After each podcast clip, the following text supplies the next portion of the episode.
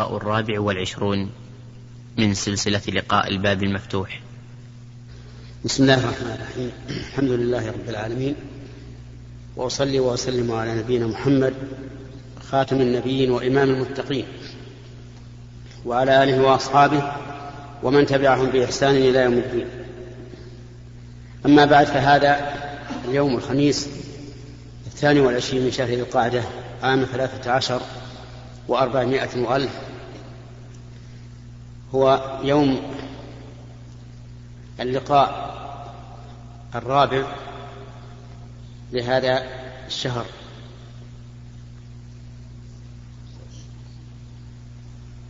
وقد تكلمنا فيما سبق على سورة إذا الشمس كورت وما قبلها من سورة عبس والنازعات والنبأ. وأكملنا ولله الحمد. هذه السور الأربع. أما اليوم فسنجعل افتتاح لقائنا هذا في الكلام عن الحج. فالحج هو أحد أركان الإسلام الخمسة التي بني عليها كما قال النبي صلى الله عليه وسلم بني الإسلام على خمس شهادة أن لا إله إلا الله وأن محمدا رسول الله. وإقام الصلاة وإيتاء الزكاة وصوم رمضان وحج بيت الله الحرام. وقد فرضها الله عز وجل على عباده في السنة التاسعة من الهجرة. وحج النبي صلى الله عليه وآله وسلم في السنة العاشرة.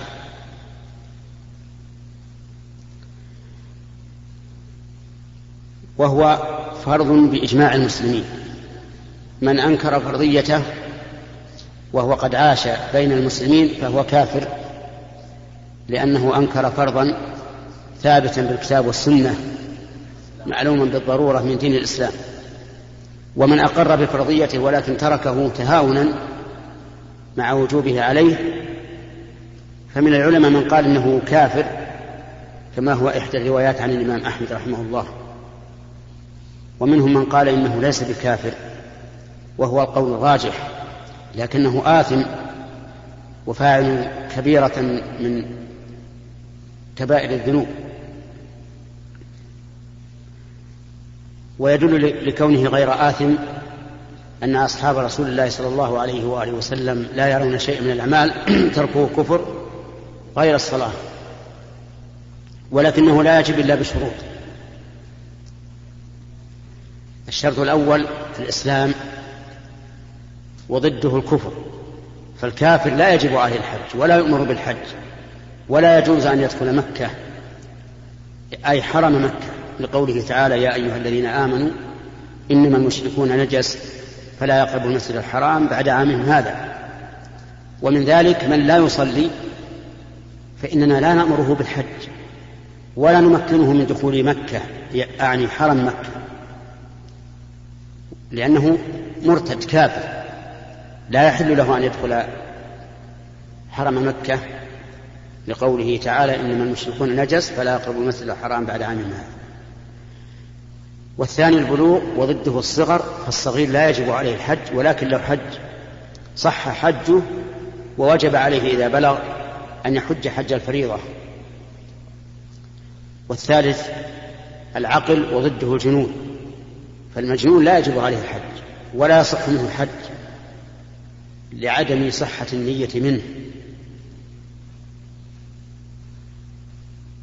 والرابع الحرية. فالرقيق لا يجب عليه الحج لأنه مملوك مشغول بخدمة سيده. ولكن لو حج بإذنه وهو بالغ عاقل فمن العلماء من قال إن حجه صحيح ومنهم مجزئ ومنهم من قال إنه غير مجزئ. ولكنهم متفقون على أنه صحيح. والخامس الاستطاعة أي القدرة على الوصول إلى البيت بالمال والبدن. فمن كان عاجزا بماله فلا حج عليه كالفقير الذي ليس عنده من المال ما يمكنه أن يحج به إما لكونه قليل ذات اليد أو لكونه مدينا دينا يستغرق ما في يده. ولهذا نقول إن من عليه دين فإنه لا يحج حتى يقضي الدين. فإن كان الدين مؤجلا يعني مقسطا فإن كان يثق من الوفاء كلما حل القسط وبيده الآن ما يحج به وجب عليه الحج. وإن كان لا يثق فإنه لا لا يجب عليه الحج ولا ينبغي أن يحج أيضا لأن وفاء الدين أهم. أهم من الحج. لماذا نقول أهم من الحج؟ لأن الحج مع وجود الدين ليس بواجب. يعني حتى الآن لم يكن فريضة. وعلى هذا فلا ينبغي للإنسان أن يحج وعليه دين حتى لو أذن الدائن بأن يحج. لأن إذن الدائن لا توجب أن يسقط أن يسقط عنه شيء من دينه. وقد ظن بعض الناس أن الدائن إذا أذن فإن المدينة يحج. والأمر ليس كذلك. لأن الدائن لا يتعلق حقه ببدن المدين حتى نقول إذا أذن له فليحج وإنما يتعلق حقه بمال المدين. فهل إذا أذن الدائن لمدينه أن يحج هل يسقط عنه شيء من دينه؟ الجواب لا. إذن لا فائدة من الإذن. وحينئذ نقول من عليه دين فإن كان حالا فليوفه قبل أن يحج. وإن كان مؤجلا أي مقسطا وكان الرجل يثق من نفسه أنه إذا حل القسط أوفاه وبيده الآن ما يمكن أن يحج به فليحج. وإن كان لا يثق من نفسه فلا. يجعل ما بيده الآن مدخرا لقضاء الدين إذا حل القسط. ومن الاستطاعة أن يكون للمرأة محرم. فإن لم يكن لها محرم فإن الحج ليس بواجب عليها بل يحرم عليها أن تحج بلا محرم. لقول النبي صلى الله عليه وآله وسلم لا تسافر امرأة إلا مع ذي محرم. قال ذلك عليه الصلاة والسلام وهو يخطب الناس معلنا ذلك حتى لا يخفى على أحد. فلا يجوز للمرأة أن تسافر بلا, محرم سواء كانت كبيرة أم شابة وسواء كان معها نساء أم لم يكن. وتهاون بعض الناس اليوم خطأ بكونهم يطلقون نساءهم أو خدم أو خدمهم فيحجوا فيحجون بلا محرم. فإن هذا لا لا يحل. أي لا يحل المرأة ولو كانت خادما أن تحج بلا محرم ولو مع نساء. بعموم قول النبي صلى الله عليه وسلم لا تسافر امرأة إلا مع ذي محرم فمتى وجب الحج؟ وجب على الإنسان أن يبادر به ولا يجوز أن يتأخر لأن جميع أوامر الله تعالى على الفورية ما لم يوجد دليل على جواز التأخير. لقول الله تعالى وسارعوا إلى مغفرة فاستبقوا الخيرات.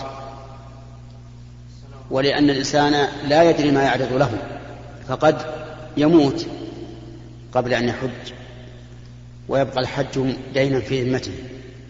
وعلى هذا فالواجب على من وجب عليه الحج لتمام شروطه أن يبادر به. فإن لم يفعل كان آثما. وإذا مات قبل أن يحج مع التأخير فمن العلماء من يقول إنه يحج عنه ويجزئه. ومنهم من يقول إنه لا يحج عنه لأنه لا يجزئه لكونه أخر الحج مع قدرته عليه فلا ينفعه حج, حج غيره عنه. ونقتصر الآن على هذا القدر لأننا نخشى أن تكون الأسئلة كثيرة حتى اللقاء القادم إن شاء الله تعالى. ونبدأ الآن بالأسئلة والسؤال يكون سؤالا واحدا. السلام عليكم ورحمة الله وبركاته. السلام ورحمة الله وبركاته. فضيلة الشيخ محمد بن صالح العثيمين وفقه الله. أرجو من فضيلتكم بيان ما يجب على المرأة المتوفي المتوفى عنها زوجها أن تفعله فترة العدة وما يجب عليها تجنبه بس بس. بسم الله الرحمن الرحيم المرأة التي مات عنها زوجها تتجنب في مدة العدة أولا كل ثياب جميلة تعد تزينا وثانيا التحلي بجميع أنواعه سواء كان في الأذن أو في الذراع أو على الرأس أو قلادة أو ما أشبه ذلك جميع أنواع الحلي الثالث الاكتحال فلا تكتحل لا ليلا ولا نهارا. والرابع التحسين بالتحميل الشفاه أو غيرها فلا يجوز لها أن تفعل شيئا من ذلك.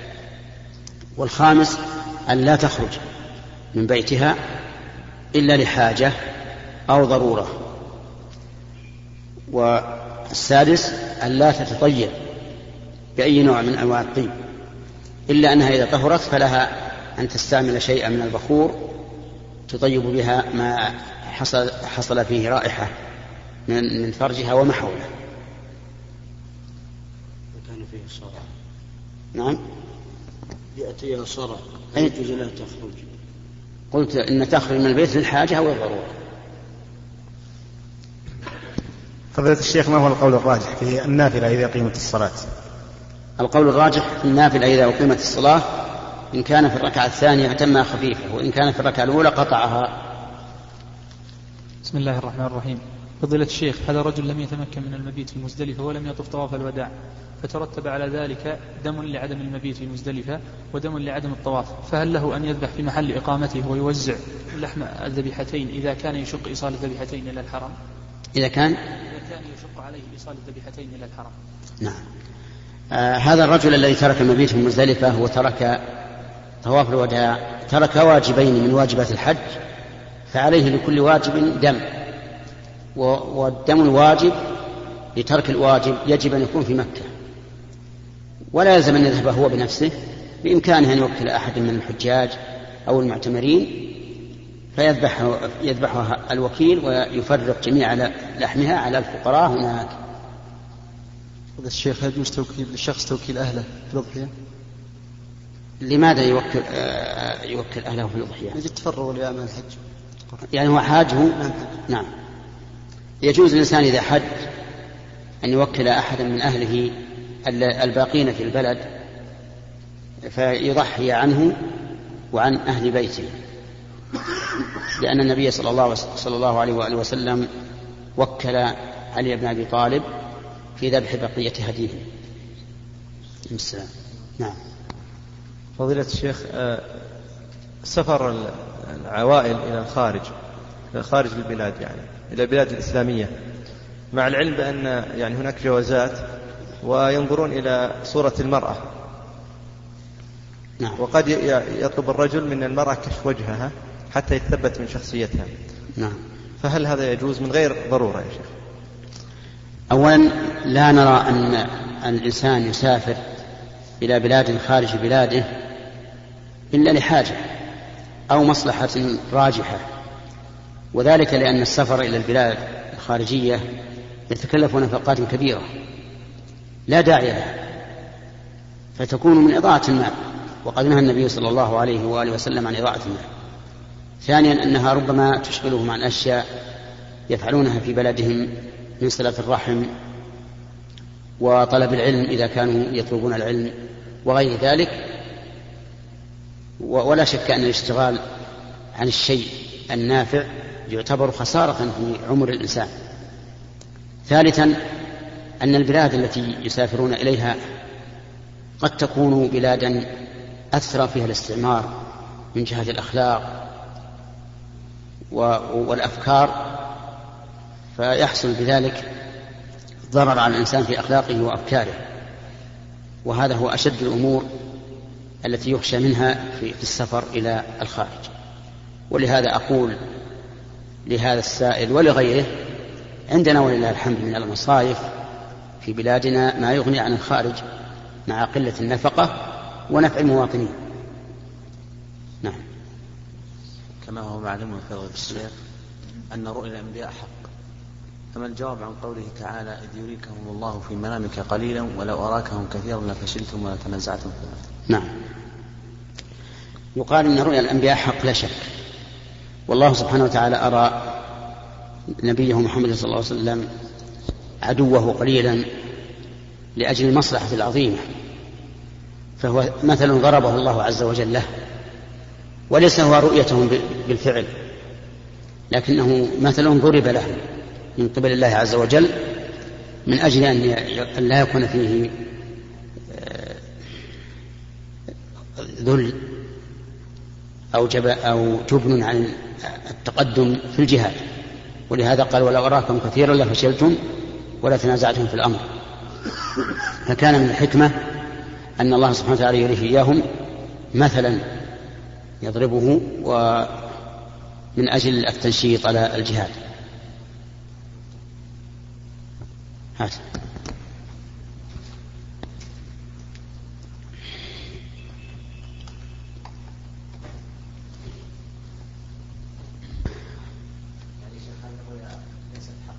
لا حق لكن من الله عز وجل. الرسول رأى حقا لكن ما رأى هؤلاء القوم؟ أولي إياهم مثلا. نعم فضيلة الشيخ آه الأحكام المتعلقة بالمرأة إذا حاضت وهي تؤدي المناسك وهل يجوز لها أن تأخذ حبوب منع الحمل منع الدورة في أثناء هذه الفترة؟ إذا حاضت المرأة بعد إحرامها فإنها تفعل كل ما يفعله الحاج إلا الطواف بالبيت والسعي الذي بعده والسعي الذي بعده فإذا حاضت مثلا بعد أن أحرمت ولم تصل إلى مكة بعد فإنها إن غلب على ظنها أنها تطهر قبل اليوم الثامن تبقى على إحرامها ولكنها لا تطوف ولا تسعى حتى تطهر وإن غلب على ظنها أنها لا تطهر إلا بعد فإنها تحرم بالحج فتدخل الحج على العمرة وتصير قاربة كما جرى ذلك لأم المؤمنين عائشة رضي الله عنها. وأما أخذ الحبوب من أجل منع العادة فلا بأس به. هنا للحاجة بشرط مراجعة الطبيب. شيخ أحسن الله إليك. رجل يقول إن القرآن عرب. وما معنى هذه الكلمة؟ عرب. عرب. عرب؟ نعم. لماذا لم تسأله؟ الرجل الذي قال لك أن القرآن عرب؟ لو سألته ما معنى عرب؟ يسيقها يا شيخ يقول أن القرآن يعني يتبادر إلى الذهن بالحفظ يقول في وقت الصلاة. لما يقرأ في التراويح يقول أن القرآن يعني عرب إذا لم يعني معنى الكلام هذا بس ما فهمت معنى عرب لابد أن تسأله؟ هل يريد بالعرب الصفة؟ يعني أنه صفة من صفات الله؟ فهذا صحيح لأن القرآن كلام الله وكلام الله تعالى صفة من صفاته. أو يريد شيئا آخر؟ لا ندري. فالواجب أن يستفصل هذا الرجل ويقال له ويقال له إن كنت تريد بقولك عرض أنه صفة من صفات الله تكلم به عز وجل وأنزله على محمد صلى الله عليه وسلم بواسطة جبريل فهذا حق. وإن أراد معنى آخر فينظر في هذا المعنى الذي أراده. صلى الله عليك يا شيخ. ما هو الأفضل؟ قراءة القرآن في وقت كثير أم قراءته في وقت قليل؟ وإشغال الوقت الباقي بطلب علم مثلا أو قراءة كتاب؟ سيما إذا كان يقرأ القرآن كثيرا لكن تدبره قليل. هل المراد قراءة نعم قراءة القرآن أو طلب العلم؟ نقول قراءة القرآن حفظا أو قراءته نظرا؟ نظرا. إذا كان نظرا فإن طلب العلم أفضل العلم الشرعي. والقرآن هو طلب العلم الشرعي من القرآن في الواقع. لأن العلم الشرعي كله أحكام القرآن التي وجدت فيه أو وجدت في السنة المفسرة له. نعم. السلام عليكم يا شيخ رحمك الله. إحنا جايين من الشرقية ممكن نسأل. عليكم السلام ورحمة الله. نعم. أكثر من سؤال يعني. لك سؤال ويجيك الدور إن شاء الله تعالى. جزاك الله خير. آه، حديث رحم الله امرأ صلى قبل العصر أربعة. هل هو يعني معني فيها الصلاة قبل الأذان أو بعد الأذان. نعم. حديث رحم الله امرأ صلى قبل العصر أربعا إذا صح فالمراد به ما بين الأذان والإقامة. نعم.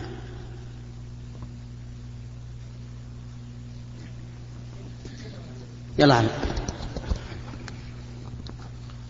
السلام عليكم ورحمة الله وبركاته. السلام ورحمة الله وبركاته. فضيلة الشيخ ما حكم القنوت في صلاة الجمعة؟ يقول العلماء إن له لا يقنط في صلاة الجمعة لأن الخطبة فيها دعاء للمؤمنين ويدعى لمن يقنط لهم في أثناء الخطبة. هكذا قال أهل العلم والله أعلم. نعم. ما دام قال العلماء لا يقنط ما عليه شيء. هو أصل حتى لو قنط ما يعتبر عاصيا. لكن الأحسن أن يعني يدعو لمن أراد القنوت لهم في أثناء الخطبة. نعم. فضيلة الشيخ إنسان حج واعتمر ونوى العمرة لغيره والحج له فليكون متمتع هذا؟ إذا اعتمر الإنسان لنفسه وأراد الحج لغيره في سنة واحدة فإنه يعتبر متمتعا لأن الفاعل واحد. جمع بين العمرة والحج. ولكن أسألك لماذا جعل العمرة له والحج لغيره؟ هل هو متبرع أو قد وكله غيره في الحج؟ أقول لماذا جاء؟ متبرع هو؟ لا بأس. لو لم يكن متبرعا كان المعروف عندنا في عرفنا أن الإنسان إذا وكلك بالحج وأعطاك نفقة. المعروف أن أنه يريد العمرة والحج جميعا. نعم. السلام عليكم يا شيخ. السلام ورحمة سنة الضحى متى تبدأ يا شيخ ومتى تنتهي؟ سنة الضحى وقتها من ارتفاع الشمس قدر الرمح أي بعد طلوع الشمس بنحو ربع ساعة إلى قبيل الزوال أي إلى قبل زوال الشمس الظهر بنحو عشر دقائق. نعم. السلام عليكم ورحمة الله. السلام ورحمة الله. بالنسبة لحديث الرسول صلى الله عليه وسلم الذي ذكر فيه المساجد فقال لتزخرفنها كما زخرفت اليهود والنصارى. فهل المقصود بالزخرفة الصور والتماثيل؟ وإذا حدث أن زخرفت بالصور فهل تجوز الصلاة فيها؟ آه، الحديث هذا آه، مروي عن ابن عباس رضي الله عنه من قوله وإذا كان كذلك فإن الزخرفة يراد بها الزخرفة يراد بها الزخرفة المشابهة لزخرفة اليهود والنصارى. فأما الزخرفة التي لا تشغل المصلي وإنما تعطي آه، المسجد زيادة في الراحة والبرودة في الصيف والحر في, في والدفء في الشتاء فهذه لا بأس بها. ولكن يجب أن لا يبالغ في ذلك كما يفعله بعض الناس الآن. تجده يجعل على المحراب من الزخارف والنقوش ما يشغل المصلي أو يكون له ثمن باهظ. نعم. فضيلة الشيخ. وأما الصور فلا, فلا يجوز إطلاقا. أن يجعل في المساجد صورة لا صورة آدمي ولا صورة حيوان. نعم. فضيلة الشيخ ما حكم وضع اللافتات على الطرق الطويلة ومكتوب فيها مثلا سبحان الله أو اذكر الله؟ هذه اللافتات التي توجد في الطرق لا بأس بها. فيها تذكير لكن هناك أناس يكتبون على الجسور. كلمات ساقطة جدا. فمثل هذه لا يجوز إقرارها يجب محوها لأنها كلمات لا تليق بالإنسان فضلا عن أن هذه طرق يأتيها الناس من كل بلد فيحصل في هذا سمعة سيئة عن الشعب السعودي وأنه شعب ساقط سافل وربما يكون كاتب هذه الكلمات السيئة ربما يكون مغرضا. نعم. يا شيخ عفى الله عنك. بعض الشباب يضايق الكفار في الطرق.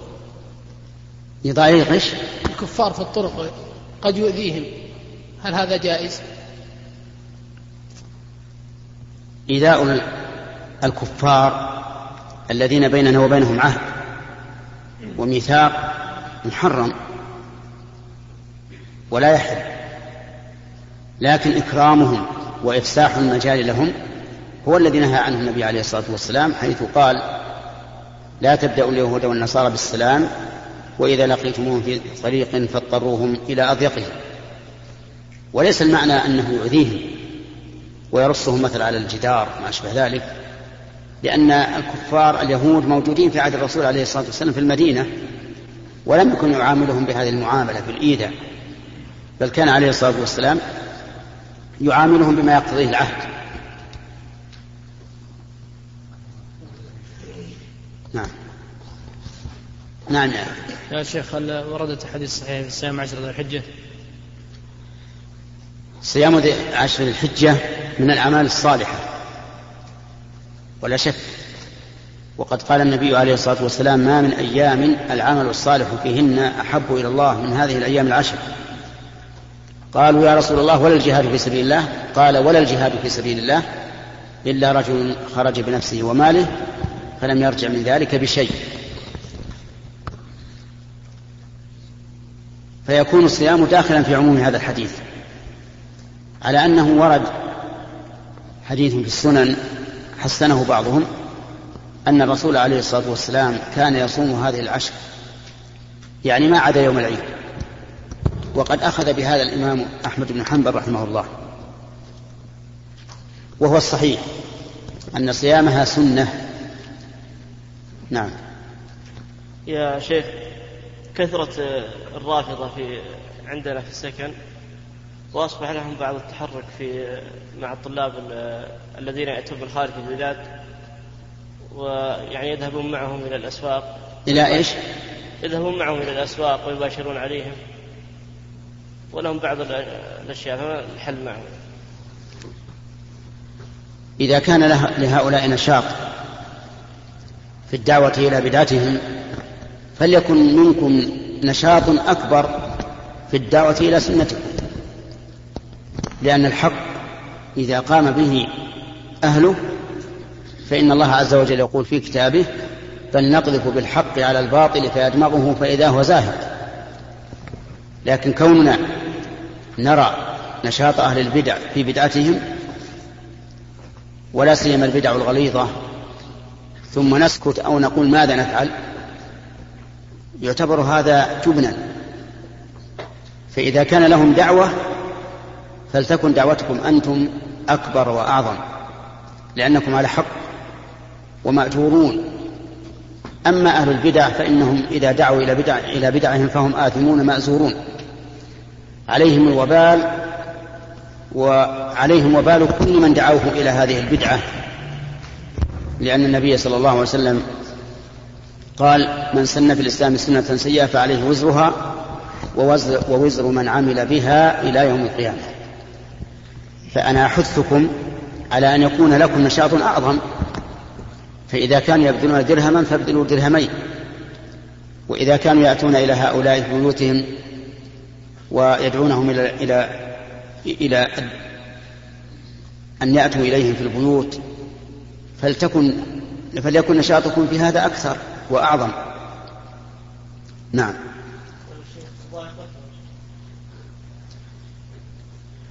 كما قلنا في فيما سبق أن أن النبي عليه الصلاة والسلام أعطانا قاعدة نمشي عليه نعاملهم بمثل ما يعاملون به. نعم. يا فضيلة الشيخ هذا السؤال شخص مو موجود الآن. يقول فضيلة الشيخ السلام عليكم ورحمة الله.